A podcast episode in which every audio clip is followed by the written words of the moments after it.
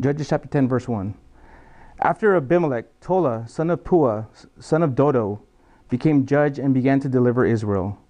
He was from Issachar and lived in Shamir on the hill country of Ephraim. Tola judged Israel 23 years, and when he died, he was buried in Shamir. After him came Jair the Gileadite, who judged Israel for 22 years. He had 30 sons who rode 30 donkeys. They had 30 which are called Jair's villages to this day. When Jair died, he was buried in Kamon. When the Israelites again did, then the Israelites again did what was evil in the sight of the Lord. They worshipped the Baals and the Ashtoreths, the gods of Aram, Sidon, and Moab, and the gods of the Ammonites and the Philistines. They abandoned Yahweh, Yahweh and did not worship him. So the Lord's anger burned against Israel, and he sold them to the Philistines and the Ammonites. They shattered and crushed the Israelites that year, and for 18 years they did the same to all the Israelites who were on the other side of the Jordan and in the land of the Am- Amorites in Gilead. The Ammonites also crossed the Jordan to fight against Judah, Benjamin, and the house of Ephraim. Israel was greatly oppressed. So they cried out to the Lord, saying, We have sinned against you. We have abandoned our God and worshipped the Baals. The Lord said to, to the Israelites, When the Egyptians, Amorites, Ammonites, Philistines, Sidonians, Sidonians, Amalekites, and the Moabites oppressed you, and you cried out to me, Did I not deliver you from their power? But you have abandoned me and worshipped other gods. Therefore, I will not deliver you again. Go and cry out to the gods you have chosen. Let them deliver you in the next the, the, in the time of your oppression. But the Israelites said, We have sinned. Deal with us as you see fit. Only deliver us today. So they got rid of the foreign gods among them and worshiped the Lord. And he became weary of Israel's misery. The Ammonites were called together and they encamped in Gilead. So the Israelites assembled and camped at Mizpah. Mizpah. The rulers of Gilead said to one another, Which man will lead the fight against the Ammonites? He will be the leader of all the inhabitants inhabitants of Gilead.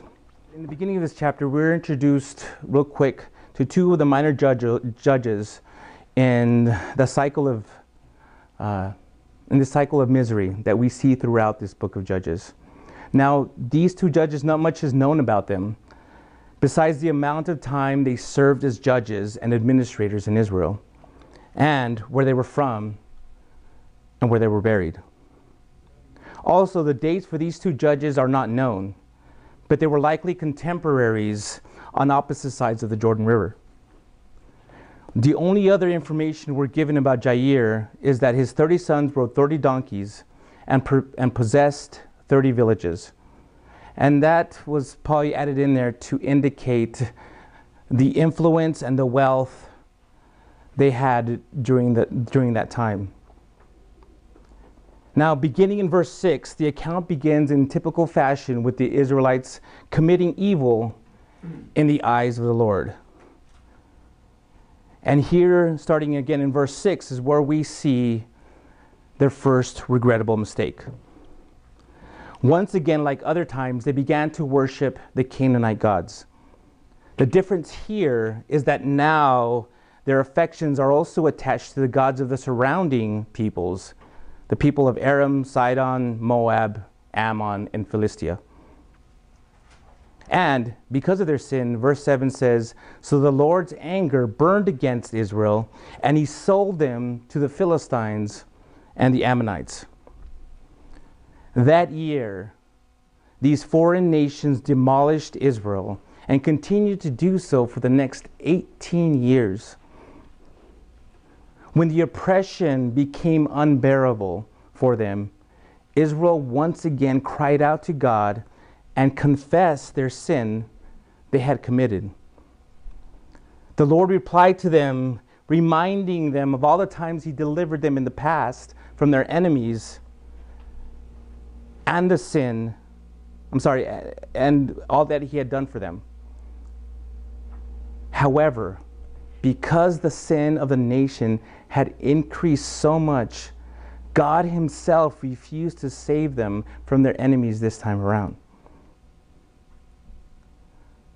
Now, also, Israel's situation, we see in, in verse 15 that Israel's situation had become intolerable.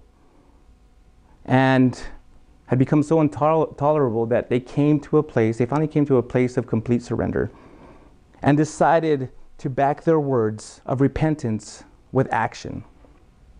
So, what did they do? They got rid of their foreign gods among them and worshiped the Lord. Israel, at that particular time, in that moment, finally discovered that the worst of serving God is better than the best of serving idols. The last part of verse 16 states that God could no longer bear the misery of Israel, meaning that he couldn't stand by and allow Israel to be oppressed. He couldn't take it anymore. He, was, he saw that the, Israel's enemies were doing to Israel, and he just couldn't take it anymore. One Bible commentator wrote, the Hebrew word literally means impatient. It suggests God's restlessness in the presence of suffering. It is the restlessness of his love and is the cause of his anger and the governing principle in all his activities. In the last two verses of chapter 10, uh, it tells us how the Ammonites and the Gileadites, the Gileadites, mustered for battle before Gilead had even chosen who their general, who their military commander was going to be. Now, it isn't until the beginning of chapter 11 that someone is finally chosen to lead them. And we'll get to chapter 11 in just a minute. But this passage, like, like many others we've seen before, shows us God's love, His mercy, compassion, and His grace. It also reveals that God will never abandon his own, even when we've abandoned him. Now, let me explain what I mean. Despite Israel's blatant idolatry, God chose to respond to them even after they cried out to him and confessed their sin. Proverbs 28:13 says, "The one who conceals his sin the one who hides their sin will not prosper, but whoever confesses and renounces them will find mercy.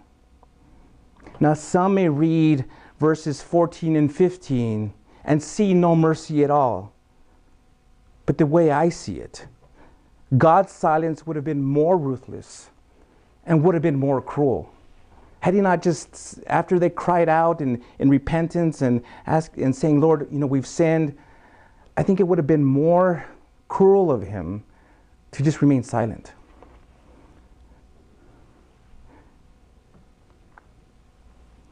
His response, although somewhat harsh, was really an act of mercy. Although God rebuked Israel, they were the words they needed to hear to move them into action.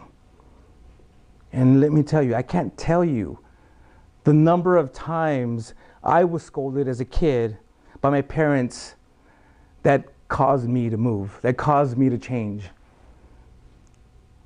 And if you grew up in a Mexican home, you know what I'm talking about. You know, it's, or any kind of home. You know I'm talking, when mom gets mad, eh, or dad gets mad and they yell at you, you know, you're, you better, better do something. You know, it's going to cause you to to do something. And I can't tell you, and I'll also tell you actually, even now when I mess up now, I'd rather be told what I did, I'd rather be scolded and be yelled at and to be given the silent treatment. That for me is the worst, is be given the silent treatment. Because I feel abandoned. I feel, it makes me feel like, you know, like I'm all alone. I have no one to tell me like I've messed up, you know. But let me tell you, if you find yourself at a place far from God because you've walked away from Him, all you have to do is turn around and see that He's been right there, right behind you the whole entire time. You know, we think to ourselves, and I know because I've been there, I've walked away from God, and man, it's going to take so long to get back to Him. I know He's waiting for me, and, and I might as well just continue on this journey of rebelliousness. Well, no. Time you've walked away. He's, he's been waiting for you to turn around. And when you do, again, you'll see that He's right there. He hasn't abandoned you. And all you got to do is just embrace Him, come to Him, fall on your knees, and tell Him how you feel. Tell Him what's going on in your life. However, turning around requires you to recognize that you've messed up. 1 John 1 9 tells us if we confess our sins, he is faithful and righteous to forgive us our sins and cleanse us from all unrighteousness. See, because we have a merciful God, He will hear you, He will forgive you. And yes, He will minister to you, He will speak to you in His own way, but He'll never abandon you.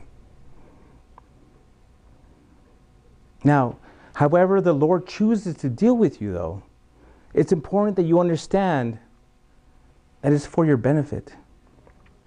Going back to Proverbs, it says in chapter 13, verse 1 A single rebuke does more for a person of understanding than a hundred lashes on the back of a fool.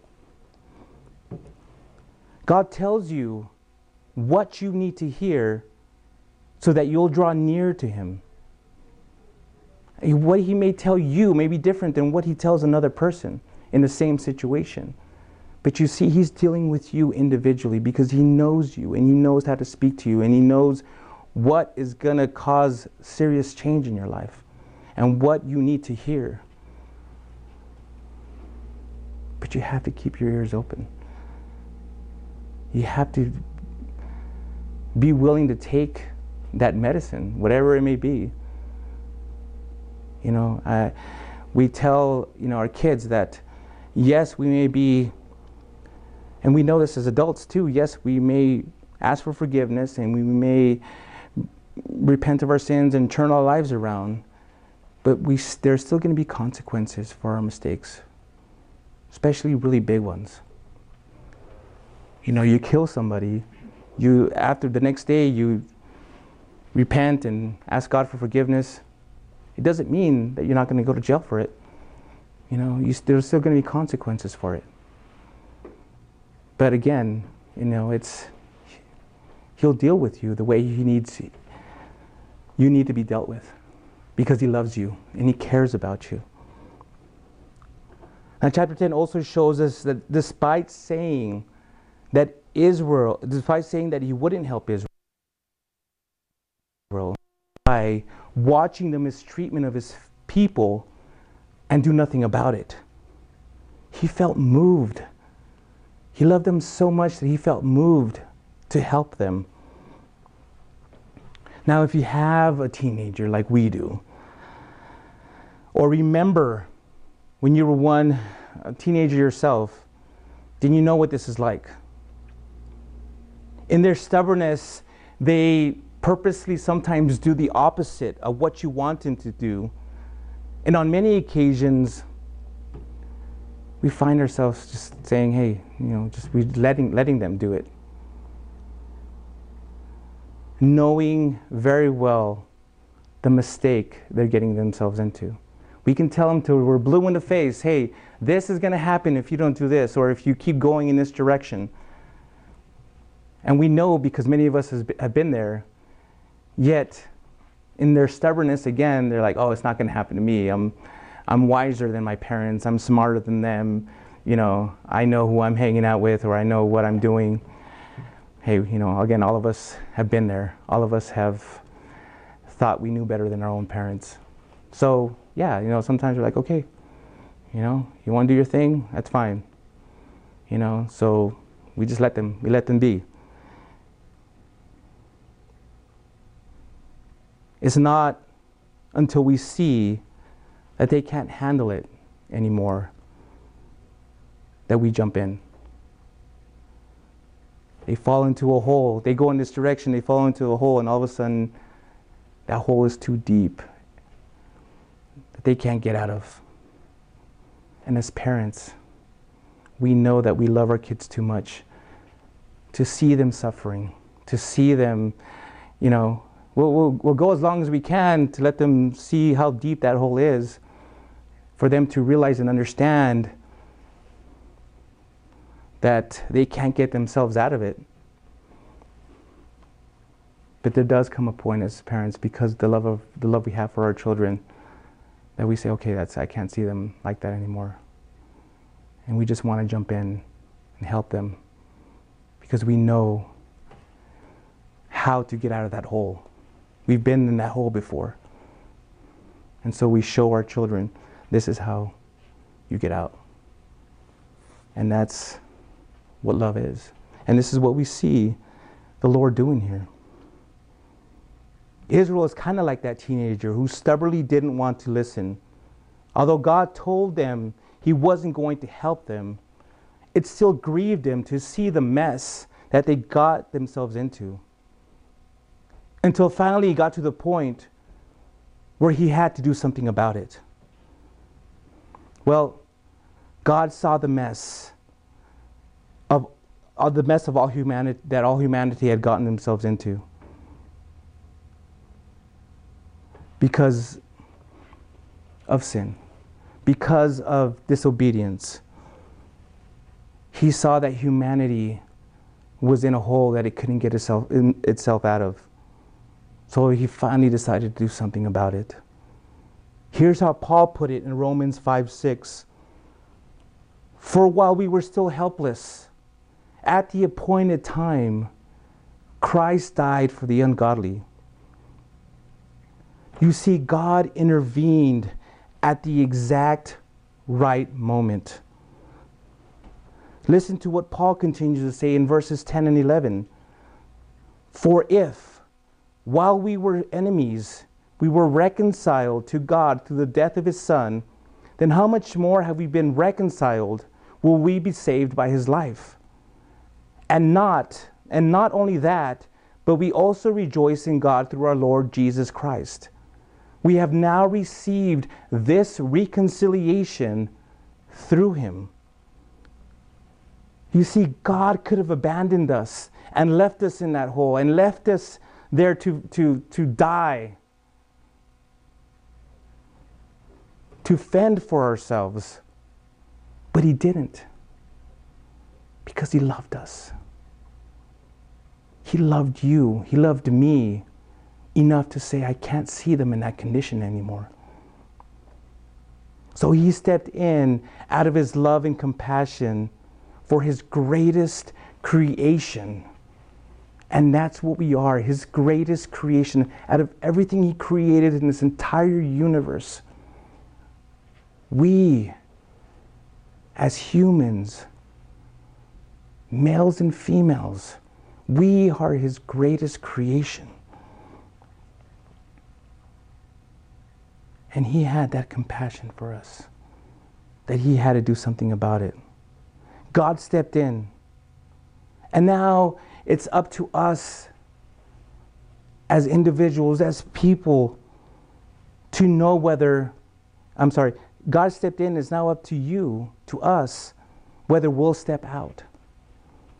God sees your misery and wants to do something about it. Jesus said in Matthew 11 28 to 30, Come to me, all you are weary and burdened, and I will give you rest. All of you take up my yoke and learn from me, because I am gentle and humble in my heart. And I'm sorry, gentle and humble in heart. And you will find and you will find rest for yourselves. For my yoke is easy and my burden is light. So there the invitation has been giving has been given accepting it is now up to you He's saying he, God came down and went into that hole. And he's telling you, he's telling you, you can, I can show you how to get out. Take my hand. I'm gonna, I'm gonna lift you out. And so now it's up to us whether we will take his hand and be lifted out of that hole. But unfortunately, so many people say, No, I'll figure out my own way. I'll figure it out. I'll look to the world. I'll look to education. I'll look to science. I'll look to psychology. I'll figure it. I'll figure out another way to get out of this hole. Because you know what, Jesus? You know, you, I, I don't trust you. And it's sad to see that. I've seen it in so many people's lives. But there does. Eventually comes a point where so many people again like, realize nothing else, no one else has the answers. No guru, no other religion, no other prophet, no one but Jesus. And when we get to that point and we take his hand, oh, what a glorious day, what a glorious moment. Because he does, he takes us out of that hole and now we live in freedom. We come out of that hole and we see the world in a whole totally different way. Now, before we take communion later on in, in, in a while, for any of you, if there's anybody here who's just never accepted Jesus into their heart, an opportunity will be given to do that. Or even if anyone's watching or listening, I will give you an opportunity as well. But before we do, I want us to take a look at the next 11 verses of chapter 11, since it's a continuation of the end of chapter 10.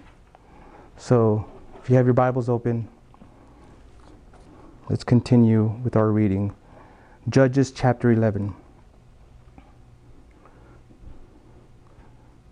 Judges chapter 11, verse 1.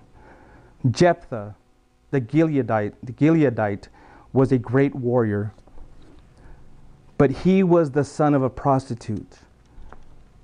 And Gilead, Gilead was his father.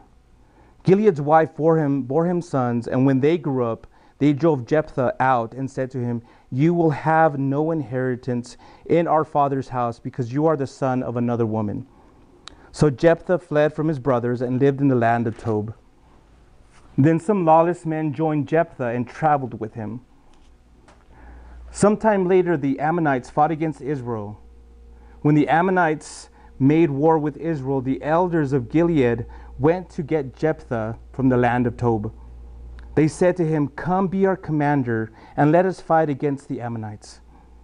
Jephthah replied, replied to the elders of Gilead, Didn't you hate me and drive me out of my father's house? Why then have you come to me now when you're in trouble? They answered Jephthah, Since that is true, we now turn to you. Come with us, fight the Ammonites, and you will become leader of all the inhabitants of Gilead. So Jephthah said to them, If you are bringing me back to fight the Ammonites, and the Lord gives them to me, I will be your leader.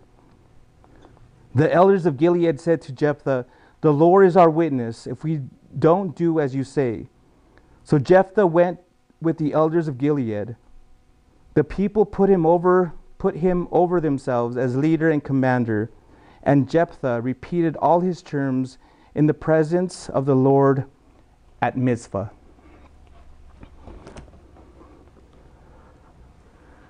The beginning of chapter 11 kind of plays out like one of those movies that takes you back in time to give you some context or a better understanding of the current events happening. And as we go through it, you'll see that this is where Israel makes their next regrettable mistake. So now, okay, in order to clarify how Jephthah was chosen as Israel's military commander, the author gives us a brief summary, a brief background about his story. Now we're told that Jephthah is, is, is first described as a Gileadite and a mighty warrior. Gilead is technically a geographic des- designation, and it was first mention- mentioned back in Genesis chapter 31, verse 48. But it's also used to describe someone from that particular tribe, clan, or family in that, in that area. It would be as if um, my last name or my name was El Paso. You know, that's, it just describes someone from that area. Now, more than likely, he was called a mighty warrior because of his, because of his fighting ability. Now, that was where he was gifted. He had a good ability to, to not just fight, but just to plan and coordinate. So he, he became, he was known as a mighty warrior. The text also tells us that he was the illegitimate offspring of an affair between a man named Gilead and a prostitute. Due to this disgrace, Gilead's legitimate sons refused him any part of his father's inheritance and eventually drove him out to live as an outcast. As an outcast of his society, he gathered another group of outcasts lawless men, and built for himself a small private army that traveled around with him wherever he went. Now, when the Ammonites wanted to capitalize on Israel's weakness of, of having any experienced battle, no, of not having any um, experienced battle commanders, the men of Gilead turned to Jephthah. You see, up to this point, he was the only one with any kind of significant force. And the way some people would describe it, this small force, this small little army, private army he had, was equivalent to just a, city, a, a gang, just a city. They were the gangbangers of, of Gilead. Just, and he had them organized and he had them trained and he led these these men.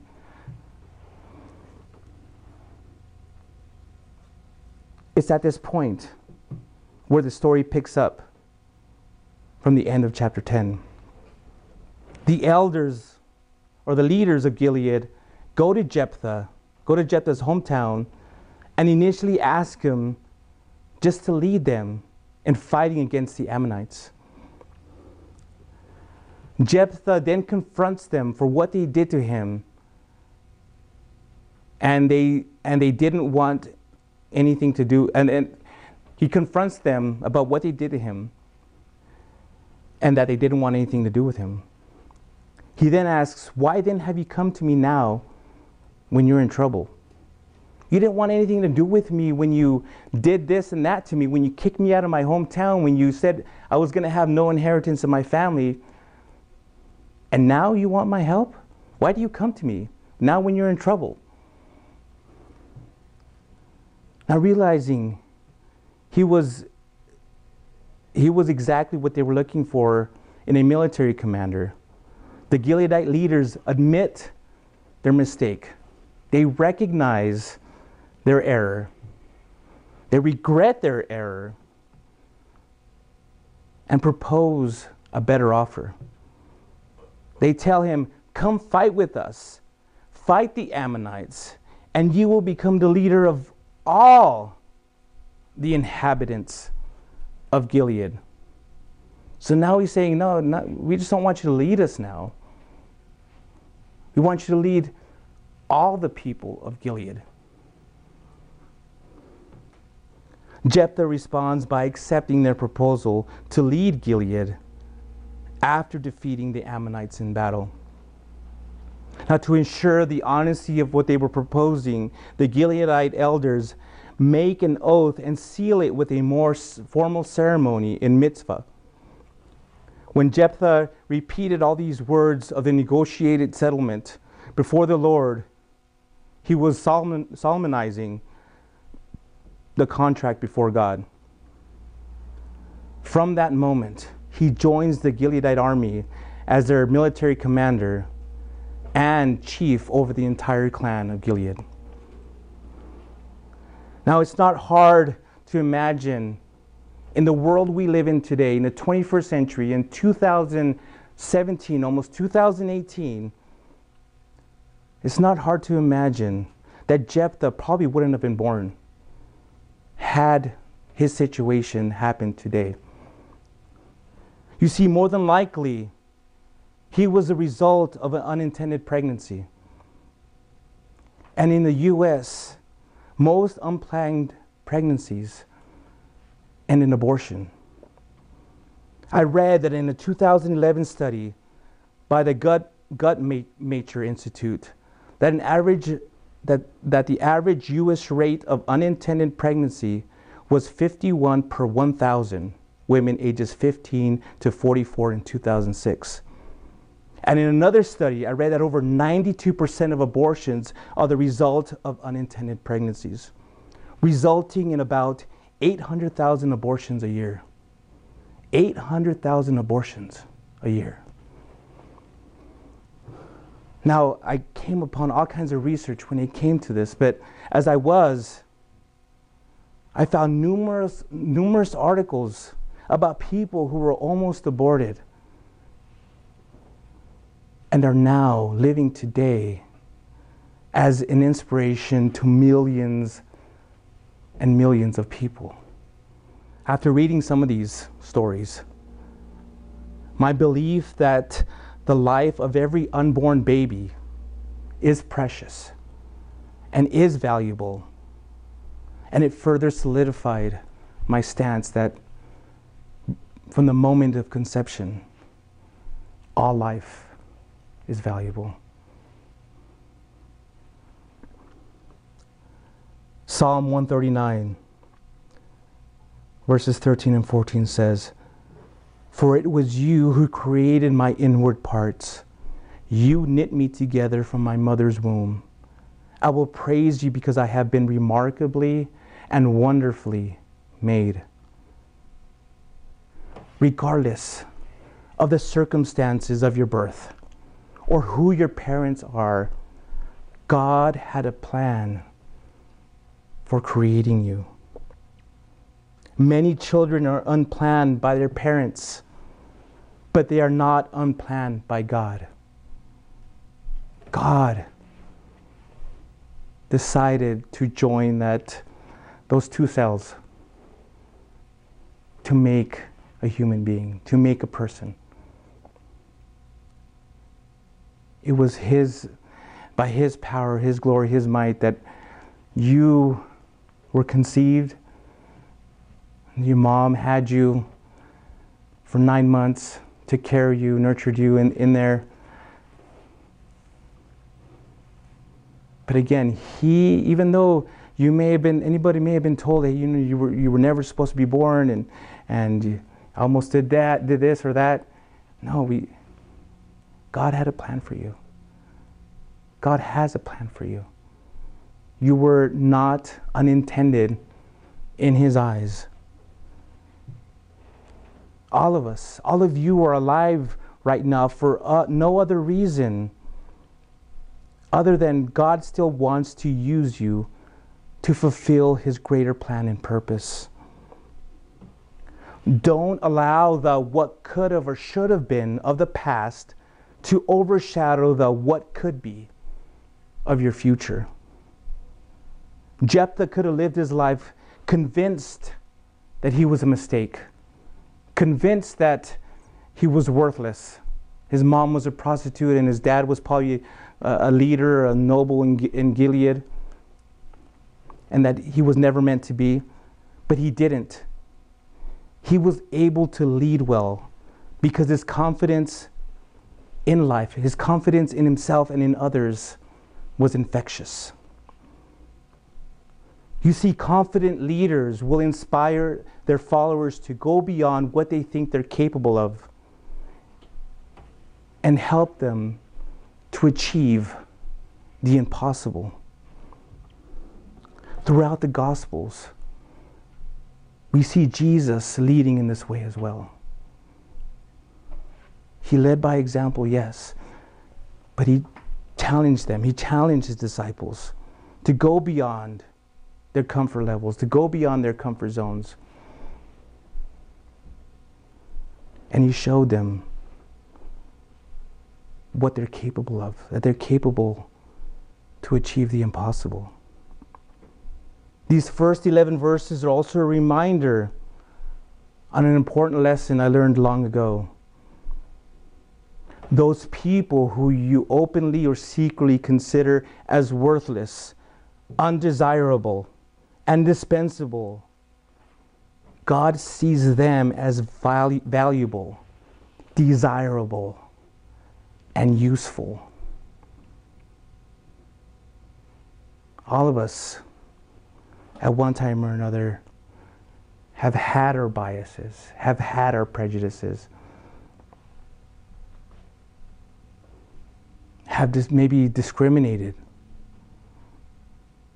But God sees those people, and we have maybe you know our own re- our own minds we've justified why we've we we behave like that maybe through experience or maybe you just don't like a person's lifestyle or don't like the way they you know they choose to to maybe who they voted for they're maybe they're too poor they smell out in the streets and you know they, they had they you know have a certain odor but Christians who have discriminatory and prejudicial attitudes are going against everything Jesus Christ said and taught.